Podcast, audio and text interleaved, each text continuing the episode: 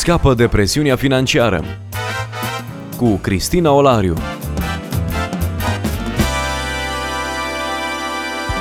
Bine v-am regăsit și astăzi la o discuție despre bani. Discutăm despre tensiunile care apar în familie datorită banilor. El cheltuiește pe cauciucuri, scule, boxe, ia pe haine, covoare și mâncare. Cheltuierile cui sunt mai importante și ar trebui incluse în bugetul familiei. Discutăm astăzi cu Titus Păștean, pastor la Biserica Vox Domini, reprezentant Crown Financial Ministries în România. Cine are dreptate, cine greșește în cheltuirea banilor? Răspunsul este da.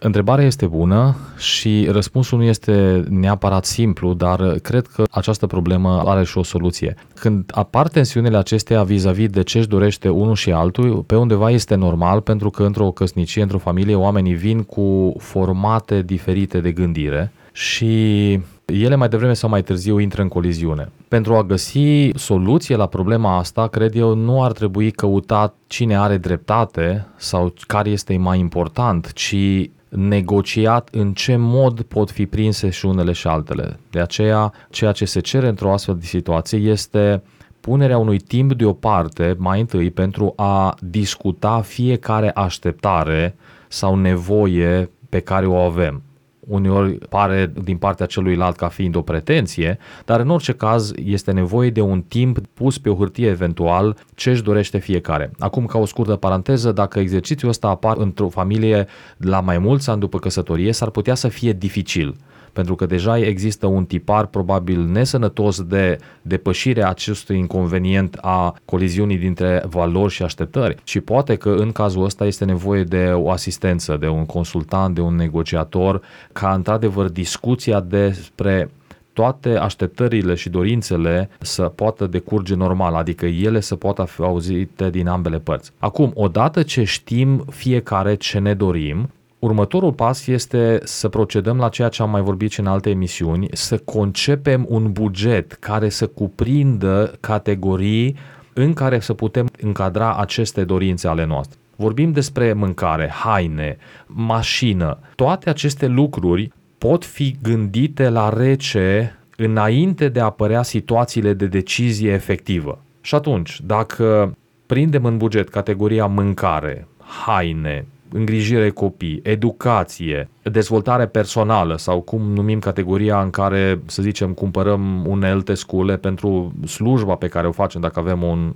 un job de întreținere sau prestări servicii, fiecare din categoria asta le prindem în buget și le alocăm lunar sume proporțional cu veniturile pe care le avem și respectivele sume le negociem de la bun început.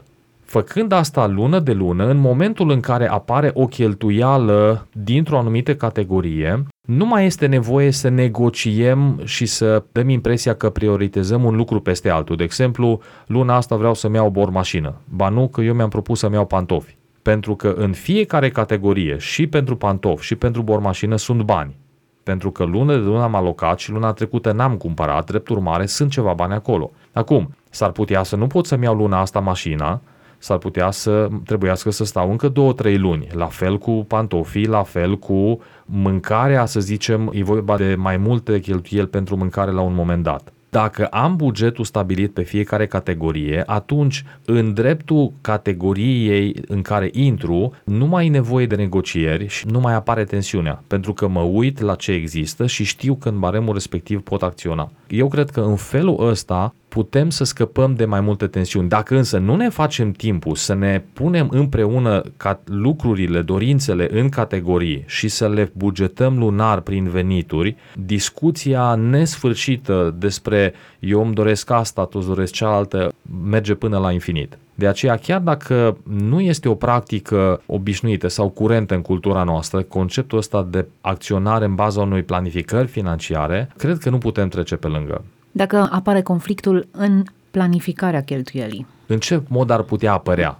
Este o risipă să îți cumperi perechea aceea de pantofi, pentru că, din punctul lui de vedere, e prea scumpă, nu se justifică și așa mai are încă două perechi de pantofi și ce dacă sunt de altă culoare. Este o risipă din punctul ei de vedere să-și mai cumpere bor mașină. Mai are încă nu știu câte scule și echipamente care ar putea să facă oarecum slujba aceea.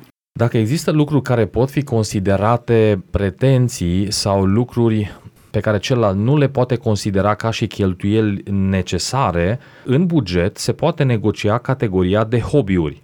Și atunci spui acolo în buget hobby pentru el, hobby pentru ea. În momentul în care percepi un anumit poate pantofi sau scule de pescuit sau mașină de găurit, dacă în celelalte categorii nu poate fi încadrată, atunci din banii de hobby, celălalt nu mai intre la negocieri. Sunt banii mei alocați pentru asta, mi-am adunat mai multe luni, da, ar părea jignitor eu să nu pot să-mi cumpăr pantofi cu 200 de lei și tu ți-ai luat mașină de 500 de lei sau invers. Ar fi jignitor tu să-ți iei pantofi sau geantă de 2000 de lei și eu nu am șurubelniță. Dar dacă am adunat în categoria de buget, am avut răbdare și s-a adunat prin alimentare lunară suma necesară pentru o chestie care e prevăzută, nu mai are loc negocierea. Nu este necesară. Decizia este luată anterior și în baza protocolului stabilit de mult timp înainte, lucrurile se simplifică. Iată cum o astfel de planificare îi transformă pe cei doi în doi negociatori, parteneri de afaceri în care discută buget și alocă sume pentru diverse cheltuieli. Lucru necesar de altfel și, cum am spus și altă dată, într-un astfel de proces ar merita implicați chiar și și copiii noștri, pentru că învățăm astfel să facă față vieții și să nu o ia prea superficial și nepregătiți. Deci nu doar că este posibil, ci chiar de dorit dezvoltarea unui astfel de cadru în care toată lumea să fie împlinit. Pentru că dacă nu se negociază, unul câștigă, altul pierde. Și asta aduce frustrare și nefericire. Ne oprim aici astăzi, continuăm și data viitoare discuția despre bani împreună cu Titus Păștean, pastor la Biserica Vox Domini, reprezentant Crown Financial Ministries în România. Scapă de presiunea financiară cu Cristina Olariu.